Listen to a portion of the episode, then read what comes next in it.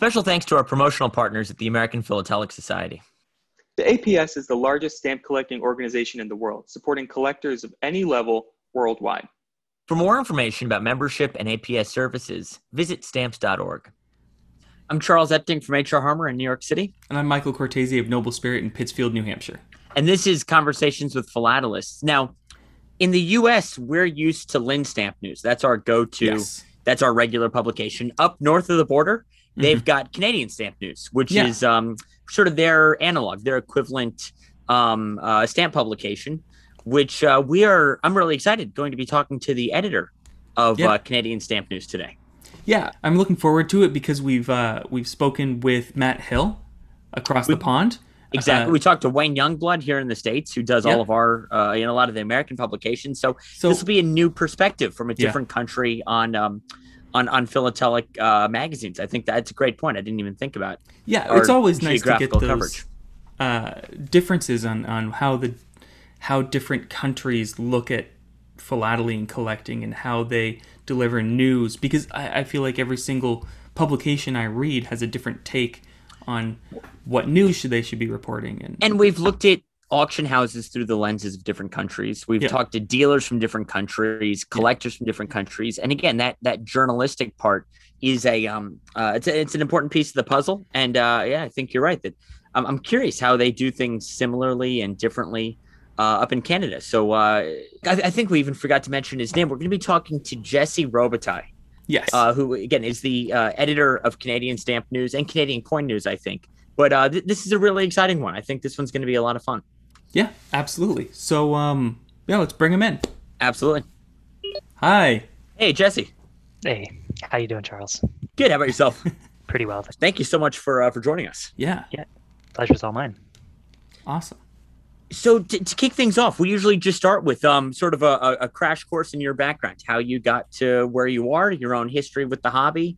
Just sort of get us up to speed on how you, again, assumed your role with Canadian Stamp News. Sure thing. So I guess it's been a shorter, but understandably wild ride. So I started in February 2015 in philately as well as numismatics. Our parent company, Trajan Publishing, we publish Canadian Stamp News as well as Canadian Coin News. But before February 2015, I knew very little of the hobbies, didn't even know the word philately or numismatics, to be fair. So it was a steep learning curve, but I was fresh out of journalism school, and one of my former teachers found a job posting, and she suggested I apply. I applied within a few months of getting out of school, and luckily got the job, and it was with Trajan and Canadian Stamp News, and I've been there ever since. Going from sort of 0 to 60, not realizing how passionate or crazy stamp collectors might be, what was that like for you, coming from a purely journalistic background and having to learn the lingo and the personalities and sort of the flow of the hobby? What were your initial impressions, again, being a total outsider coming into this professionally? So being a total outsider, indeed, my first impression was how incredibly deep the hobby is. And it was, as I mentioned, a steep learning curve. I'd say it took about a year until I could wrap my head around everything collectors and dealers and auctioneers were actually talking about. And since then, it's just kept growing and growing. I don't know about in the States, but it's a really close-knit community in Canada. And I've heard it's the same elsewhere, but everyone's been nothing but extremely helpful and guiding me and kind of mentoring me in a way, although it's different than it would be with dealer to collector compared to like collector to journalist or dealer to journalist, but they're mentors nonetheless, or I would consider them so.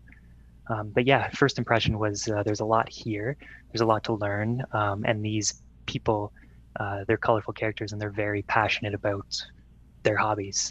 It's something that they seemingly take more serious than most people take their jobs. And it's something as a journalist, my focus, speaking personally as a journalist, my focus is telling people stories.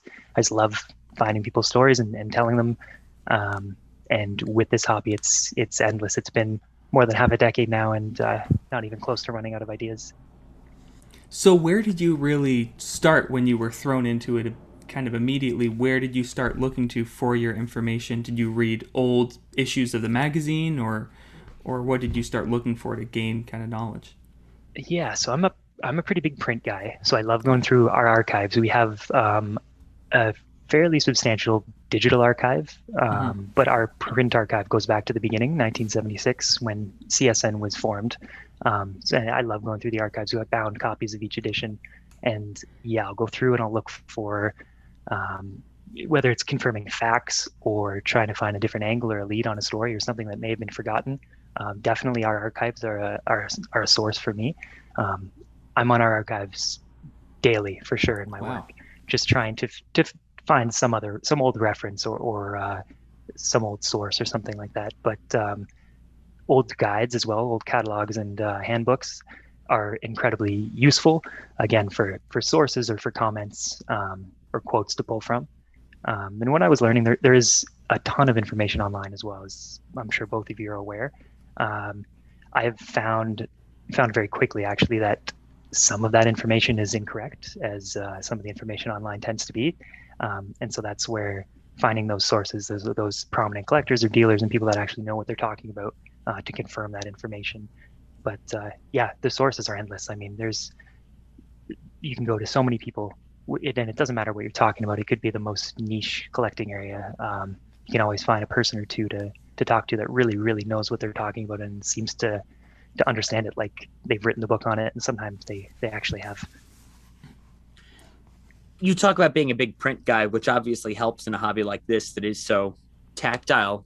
But you know, the journalistic world in general has been shifting more and more online, obviously. So how do you balance this when you've got this hobby that is, you can never fully separate from the tactile and the tangible? You know, what is your philosophy regarding the future of print philatelic media versus the future of digital philatelic media? Again, balancing those who want to hold something in their hands versus those who want to read something on their iPad. What is your sort of outlook for the future of, again, philatelic media specifically? As far as the balance goes, I think it's pretty straightforward. And as you mentioned, it's a tangible hobby. And as collectors, we like stuff, we like cool stuff, and we like having it and holding it. It's not so interesting to have, say, even its digital counterpart, an NFT or a non-fungible token. But more to your point, that kind of balance between print and digital, I think obviously it's going to go digital, regardless whether it's philately or whether it's just general community news or major international news. It's all trending towards digital heavily, but I don't think print will ever get replaced. It'll kind of be like vinyl records. Maybe if I have to put a prediction on it, something like vinyl, it'll be a cool thing to have, a cool handy complement, something you can hold in your hand, that is, to what's available digitally. But yeah, nothing really beats print in terms of that tangible thing. I love having like old guides and old newspapers and stuff. I got a bookshelf full of them here. Do you mind giving us a brief kind of history of Canadian Stamp News? Sure. So we, this June, actually June 3rd, was our 45th anniversary. So fairly substantial milestone for us, and we celebrated pretty extravagantly, or as much as you can do during the pandemic. But we published a full anniversary issue, and we put out some limited edition collectibles and such. So the story's top of mind. So we were founded in 1963 as Canada Coin News, and it was founded by a Wisconsin guy named Chet Krause. And it was based in Wisconsin, printed there and everything for the first few months, but pretty quickly moved north to Canada. A resident editor from Toronto took the reins, and he handled it for the next decade or so, and through the early 70s, stamp collecting was picking up along with antiques. So the publisher at the time decided to throw some philately into the mix and some antiquing into the mix, and eventually the newspaper was rebranded as Coin, Stamp, and Antique News. And then by 76, they decided to split them into two separate publications, dropping antiques and just going with Canadian Stamp News and Canadian Coin News, as it's now known. So since 76, we've basically been doing the same thing, but as we were talking a bit earlier, with some digital digital stuff added in. But yeah, it's auction reports, dealer commentary, collector commentary, breaking news, things like that. And as again, both of you know, there's lots of breaking news in the hobby. Yeah, I was going to ask briefly about that because you mentioned that you kind of dived back into the old archives and everything. Has the direction of Canadian Stamp News changed over the past 45 years? Aside from, again, adding like a digital counterpart and going in that direction to complement what we do in print, the mission has stayed largely the same, just to tell collector stories and to keep our finger on the pulse of the hobby and relay that to the community. Mm-hmm. But now it's stayed largely the same. Again, reporting on auctions and new discoveries, commentary, and getting down to the nitty gritty. I like to call CSN or Canada's Philatelic Paper of Record, because we try and get everything that we can printed for posterity. How much have you been bitten by the bug in your 6 or so years since you joined? Do you know, what has jumped out at you personally? What do you, do you find yourself collecting? Do you find yourself, ever coming across a story or a stamp or something and just being really taken by it? Oh yeah, I love it. So I got into it fairly quickly, understanding I'd need to kind of get my hands dirty to really understand what everyone's talking about. And so that was kind of my approach to begin with. And I guess it kind of stayed the same for about the first 5 or so years, but just recently I've started taking it a bit more seriously and honing in on what I like especially, which would be postal history, specifically 19th and 20th century covers. And lately, so originally the first kind of thing I honed in on was political philately. One of the pieces I have that is a really interesting story. It just captures a moment in Canadian political history. So it was 1984, and the Liberals lost what was then the biggest landslide election in our history. They lost to the Conservatives. Conservatives went in, and so I have a cover and contents, which I especially enjoy, from a Liberal employee looking for a new job, and he sent his resume. So I've got his resume, I've got his CV, and I've got his cover letter as well as the cover, sent to an old employer. I think it was a radio DJ. And so that kind of history in your hands, even though it's not, he was just like a PR guy for the Liberals. He wasn't the prime minister or anyone like that, but it still really does offer a snapshot in time in Canadian politics, because it talks about that election. It talks about the Liberals' goal at the time. It talked about some of the skills he had, which is alien to what we know now, 30 years down the line. So it's incredibly interesting, and I love that stuff. And actually, on the philatelic side, or the postal history side, it was actually undeliverable, the cover, because wow. the guy's address was, he didn't live there anymore. So it's got that stamp on it, and it's got so there's a bit of routes and such there. But every day when I'm writing, there's something that I find is just so interesting. Fantastic. So Canadian philately is kind of in an exciting position right now with the big show coming up next year, which is a real milestone in the last CAPEX I was, I think, 4 years old. So yeah, six. So yeah, this is a big deal for people. This is something that I'm sure a lot of the country is looking forward to and gearing up for. And you guys are official sponsors now too.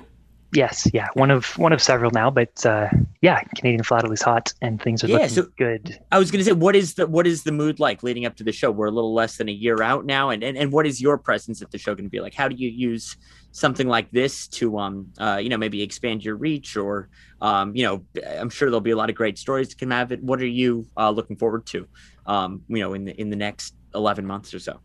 Yeah, so heading into it out of this pandemic is a bit strange. So it's kind of hard to tell exactly how it's going to go down, but it's going to be great. I anticipate the pandemic will be far behind us in terms of the restrictions and things like that by that point. It'll be June 2022. Mm-hmm. And yeah, I think it's a watershed moment for Canadian philately. It's had its ups and downs through, like in America as well, through the last 4 decades or since we've been formed. I've, again, going through the back issues, read stories about like the ups and downs, like the boom in the 70s and then the decline through the 80s and 90s and a resurgence lately, in fact. And it kind of ties into that point about CAPEX. And I think collectors in Canada and abroad are excited to see Canada host another international show. And for CSN, we'll be all over it. We'll be there all weekend, and it's going to be a huge one. It doesn't matter if it's a little show or a big convention or something major like CAPEX. If there are a couple of collectors there, there's a dozen stories you can pull from them. Yeah. But for CAPEX, it's going to be huge. It's going to be the biggest thing for Canadian philately in a long time. Yeah, I saw on Canadian Stamp News website, there's a whole section for events where you just list all of the events going on, and people can just add their own events. Mm-hmm. So is there a sort of a bar there, or does it have to be a sponsored event, or can anyone just add any sort of stamp event in Canada? Yeah, anyone can add any sort of stamp event outside of things like auctions or sales, unless it's a show with an auction, that's fine. But if it's just an auction, we try to stay away from promoting just individual auctions. Mm-hmm. But outside of that, if it's a show, if it's a stamp show, if it has anything to do with stamps, postal history, or postcards, anywhere in the world, really, we welcome the event listing. And yeah, you can submit them on the website, or you can email me, reporter@trajan.ca, if anyone's interested in chatting ever. We like to keep a pretty extensive event listing, and each year, except for last year and this year, I suppose, since 2019, we publish a combined coin and stamp calendar, and it goes through the year, much like a regular calendar, with all the shows listed and contact details and stuff like that. A big, obviously the collectors and, the exhibitors and the dealers, you've got that side of things, but there's also new issues coming out, and Canada has some of the more attractive new issues, I would say, of anywhere in the world. I think that Canada Post has done a good job of, retaining some artistic integrity. What is your relationship like with them? And, do you find that your readers are just interested in sort of the highbrow philately, the high end stuff, or is there still interest in new issues? What's coming, from Canada Post these days? So CSN has a really strong relationship with Canada Post. Since our formation, we've been really tight with the top brass there and work together for the better of philately, really. But recently they did actually help us with our limited edition cover. So one of the collectibles we created and issued for our 45th anniversary was a first day cover, and Canada Post created the postmark, an actual postmarking device, and provided that to us to cancel all of the covers. We franked it with picture postage stamps, which I'm not sure. The U.S. canceled their customizable stamp program, but it's custom stamps that anyone can create, basically within limits. But they've been a great support and a great partner for us. And speaking of the new issues, it's they've been well received, especially this year. The designs, collectors have been very positive about them. But for last year's stamp program, for 2020, we actually just finished wrapping up a stamp survey. And so we did an online non-scientific survey about collectors' beliefs, like their favorite looking stamp and their least favorite looking stamp, the most relevant issue and such. And the responses, again, were overwhelmingly positive. People like the designs, they like the subjects. And I think they're liking them more so in recent years. I think Canada Post is really honing in on subjects that collectors want to see, as well as the general public, because some of the issues like Star Trek, which collectors might not want to see, the general public really, really does want to see, and they sell accordingly. So back to your question about what our readers enjoy, it's an entire range. They run the gamut of interests, from that highbrow philately you're talking about, the stuff that most collectors will never even be able to afford or even see in most cases, straight through to new issues of stamps that just came out. There's huge interest for new issues, and there's big interest actually for picture postage. So those customizable stamps that collectors order from Canada Post, they print and send them out to the collector. Those are loosely cataloged. It's hard to keep a handle on them because Canada Post can't tell people for privacy reasons what was created. But collectors do a pretty good job of, especially in recent years, keeping a handle on what's been issued there, and it's again, just another huge area that collectors have honed in on. Yeah, I wanted to touch upon that a little because I saw an article on Canada Stamp News talking about this one specific philatelist who'd issued 200 different customizable picture post stamps since 2003, and you'd kept track of it and were keeping track of his latest issues. I've never seen anything kind of like that in the States here or anything else like that. So do people collect his privately issued stamps that he's customized, or? Certainly, for sure. Yeah, people collect his stuff. People collect everyone's stuff. There's a few prolific issuers of picture postage, and Peter Leppold, he's the Kelowna, BC collector. He's one of a few that does that sort of thing. And yeah, with his help, he tracks his stuff, so we were able to relay that and report on that. But again, most people who are ordering those stamps are doing it for weddings or invitations or fun mail and things like that, and aren't necessarily collectors, so they kind of get lost by the wayside. But with collectors like Peter, it's easy to keep a handle on it. There's actually a website. I believe the woman's name is Darlene Burt, and she tracks picture postage stamps pretty extensively as well. And her name is Darlene Burt. Wow. Yeah, and her website, I'm just taking a look now, picturepostage.net, if anyone wants to take a look. Interesting. Yeah, it's kind of like an online catalog. And again, so that's one of many resources out there. Canadian Philatelic might be a small, close-knit community, as I was saying, but they do a good job in publishing their material. Because correct me if I'm wrong, Charles, the U.S. Post Office, just USPS, just shut down our side of that. You can't make any more customizable. No, the photo stamps are all done. Yeah. That was a fairly long-lived experiment, I would say. We tried it for a while. But yeah, I know a lot of European countries do it as well. I don't know if it was a security issue or a cost issue, why we shut it down. But yeah, it's neat that's got such an active base in Canada. Well, what I hear from collectors in Canada, at least, is that what they call do-it-yourself philately is actually pretty prominent in the United States, and collectors kind of pursue that through their own covers, like creating their first day covers and that kind of thing, cachet makers, and the AFDCS, things like that. Like, we don't have a first day cover society in Canada, although we do have tons of first day cover collectors. Right. But from what I've heard from Canadian collectors, that DIY philately is bigger in the States in that sense. But yeah, picture postage and things like that are picking up here. And actually, there's one guy in Toronto who is he just applied for a mailer's postmark. I'm not sure if you guys are aware of that, but it essentially it's a U.S. program, and it allows private companies to postmark their own mail, and they can get sent USPS postmarks if they apply through the proper channels and such. And so he did that, and we covered that in a story as well. And he and a few other collectors are bringing that sort of do-it-yourself aspect to the Canadian hobby. And I find that really interesting. I like that. It seems like every country has one or two major publications that are, mass market, general interest. We've got Linn's here in the States, you guys. We've talked to Matt Hill over in the UK with Stamp Collector, and all, continental Europe. It seems like each country has their publication. Do you work much with other magazines and newspapers from around the world that, because obviously your focus is honed in on Canada, but I'm sure there's a lot of overlap in your goals and your interests and whatnot. So do you work with other philatelic publications in different countries, whether it's sharing content or, a joint article, something that maybe two different markets might enjoy? How have you sort of reached out to the wider philatelic journalistic community?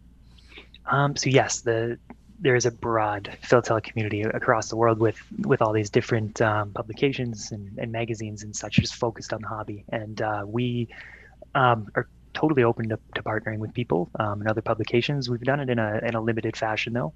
I know just one recent example is working with Jay Biegalski from Linn's.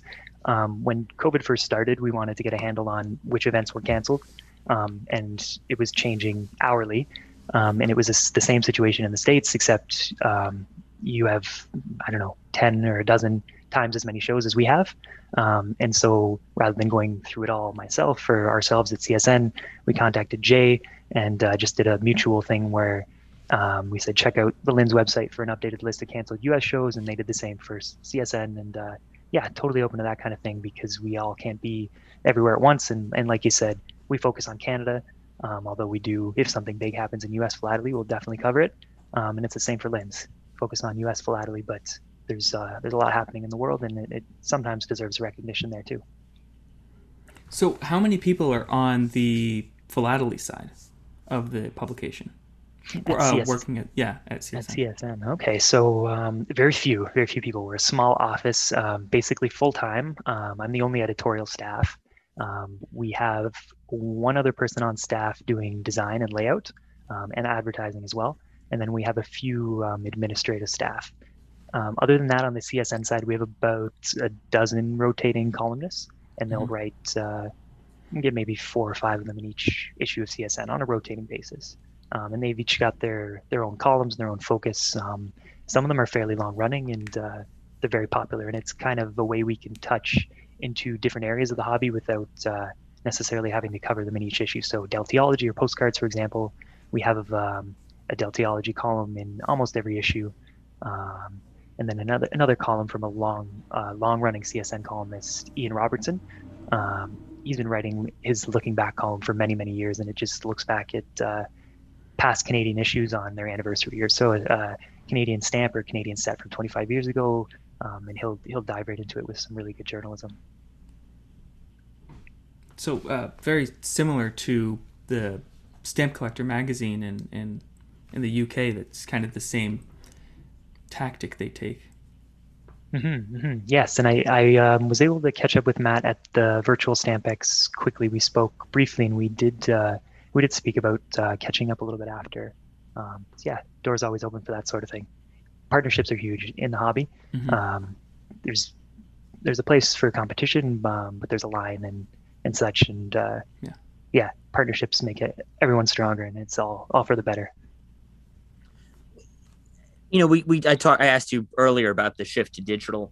You know, assuming there's going to be this balance moving forward, the print and the digital, what are your hopes for the future of Canadian Stamp News? Where would you like to see it go? Are there any subjects you think are underrepresented? Anything you'd like to see covered?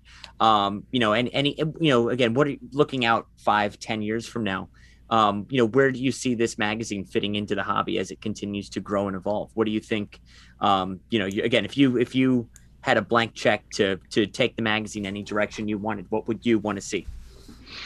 Well, off the top, I'd want to see print continue, basically at all costs. But yeah, it's something I'd like to see continue decades down the line.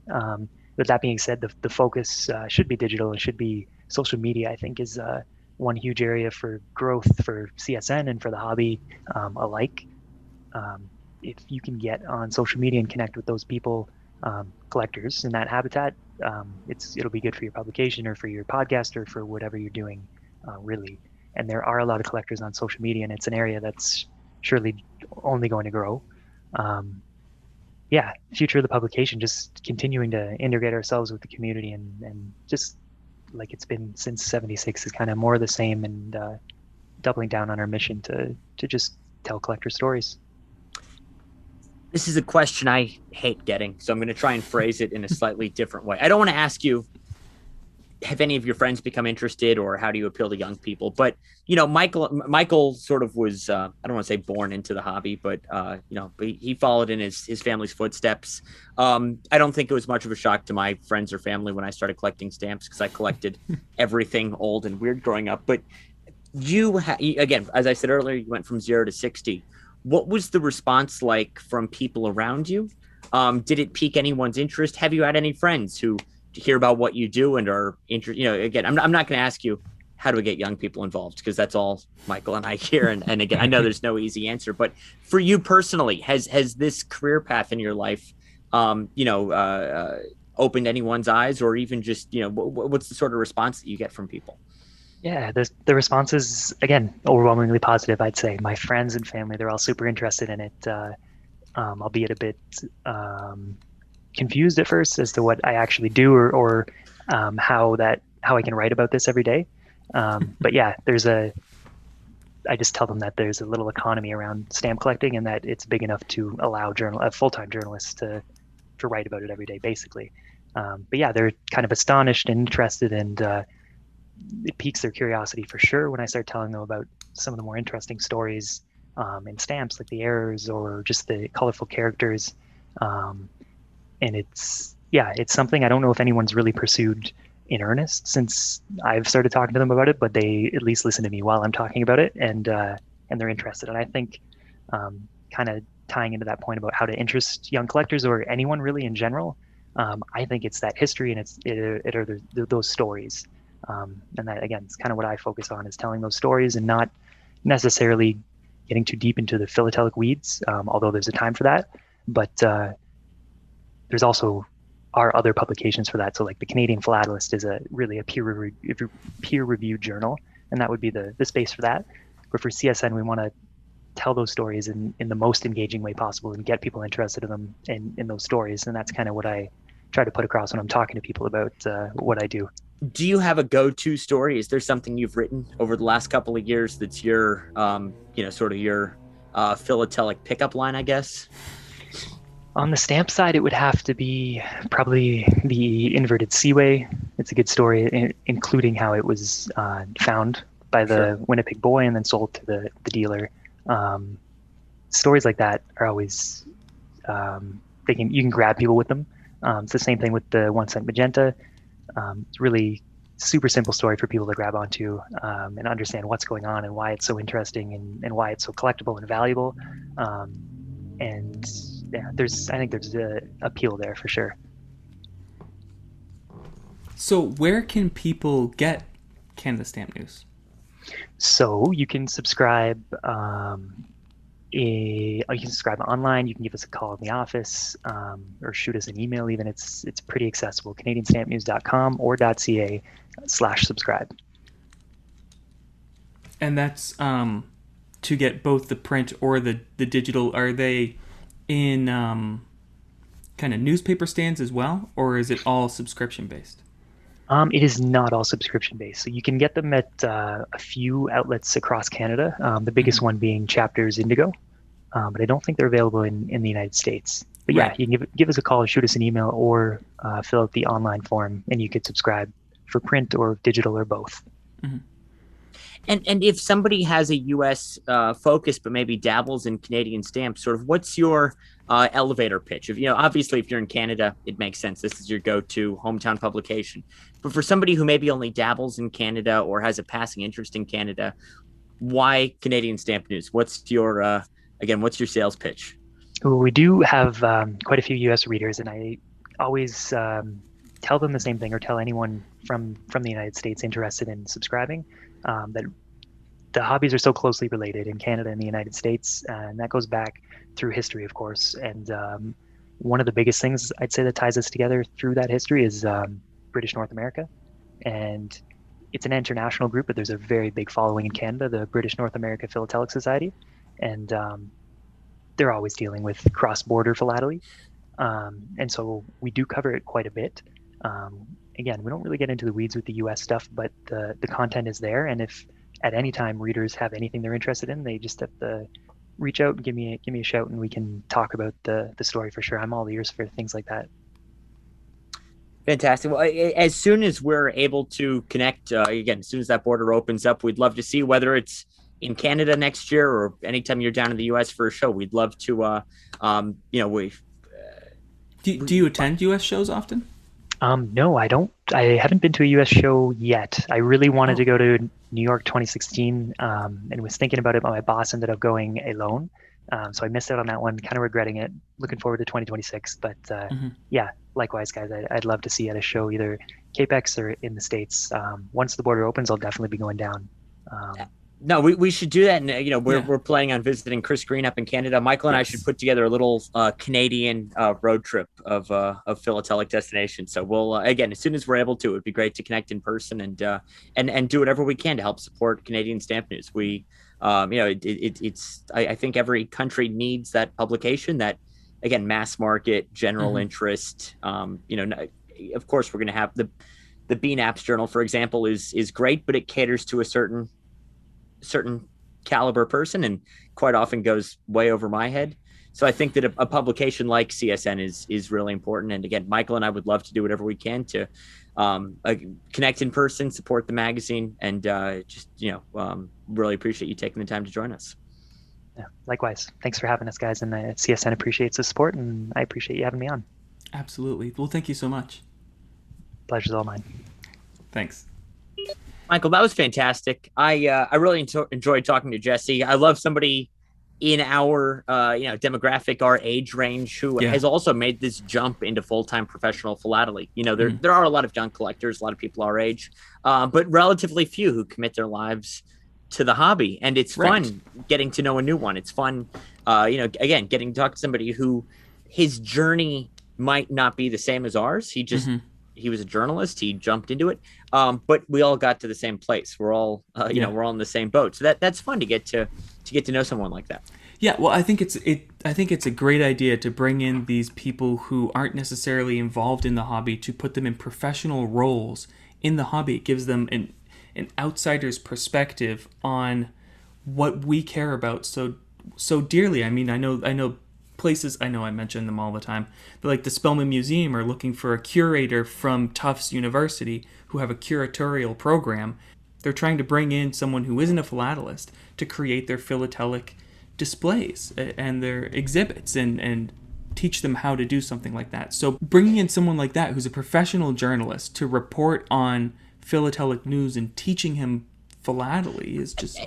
And I think it's a lot easier to teach philately to a journalist than it is to teach journalism to a philatelist, if that makes sense. I think you need the journalistic background, and then you can learn the ins and outs of the hobby. Yeah. Versus, you're right, sometimes the hobby can think too small and just look amongst ourselves for people to fill all of these roles. Yeah. When, again, Jesse's proof that you can bring somebody from outside in. He's doing a great job with the magazine. I think that was a really fun chat. It was a home run, yeah. And before we wrap things up, we do want to mention that Jesse is doing an APS Stamp Chat. Yes, on 1st. The history of philatelic journalism. Exactly, October 1st. So we'll put details in the description and everything, and obviously we'll promote it on Twitter and whatnot between now and then. But yeah, Jesse, history of philatelic journalism, October 1st, APS Stamp Chat. You and I will definitely be there, and hopefully some of our listeners as well. Yeah, we'll put links to absolutely everything, how to subscribe. They've got a Twitter account, just their website, everything in the show notes. I always love talking to these publications, and I hope we can get to talk to more from other places, other publications, other magazines. Everything. Absolutely. There's so many others out there. We've got Matt, we've got Jesse. I think this is a part of the hobby and we need to shed light on and hopefully drum up a couple of subscriptions as well. Yeah, absolutely. I know that there's been a number of people who have subscribed to the publications that we've already talked to, and they're absolutely loving the content. Even got a new Classic Society member on Twitter the other day. That made me very happy that Bob... Bob joined the USPCS. Bob Hull is a Classic Society member now, so that made me really happy that he even tagged me in the tweet announcing it. So I thought that was cool. Yeah, absolutely. So, anything we can do to help share with people. I see comments on our things talking to people, and they're like, "I didn't know about that before. I didn't know about this before." We got one from last week. Mark from Hipstamp. Someone commented saying they'd never heard about Hipstamp, and they were going to go buy stuff on Hipstamp all of a sudden. Yeah, I thought that was awesome. I signed up for Hipstamp. Now, I don't mean to cut you off, Michael. You didn't. But don't you have some packing to do? For Westpex. We're filming this on Tuesday. We leave on Thursday. I can't believe it. We're going to we're going to get to hang out 3,000 miles away from here. Yeah, no, I'm really looking forward to it. I'm looking forward to... And the best part is, by the time anybody watches this, Westpex will be over. So this is completely irrelevant. So I don't even know why I brought it up, but I'm excited. I'm going to start packing tonight. And hopefully by the time people listen to this, we'll have had a good, successful Westpex. Yeah, I really hope so.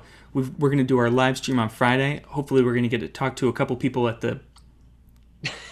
We're going to do our live stream Friday. We're going to do our live stream 3 days ago. Yeah, this is the best part of the podcast. This is what everybody loves, is when we forget how linear time works. Yeah. Awesome, Michael. As always, great talking to you. And I'll have seen you in a couple of days. Yep. Yeah. Have seen you then. It was good seeing you then. Talked to you later. What? Bye.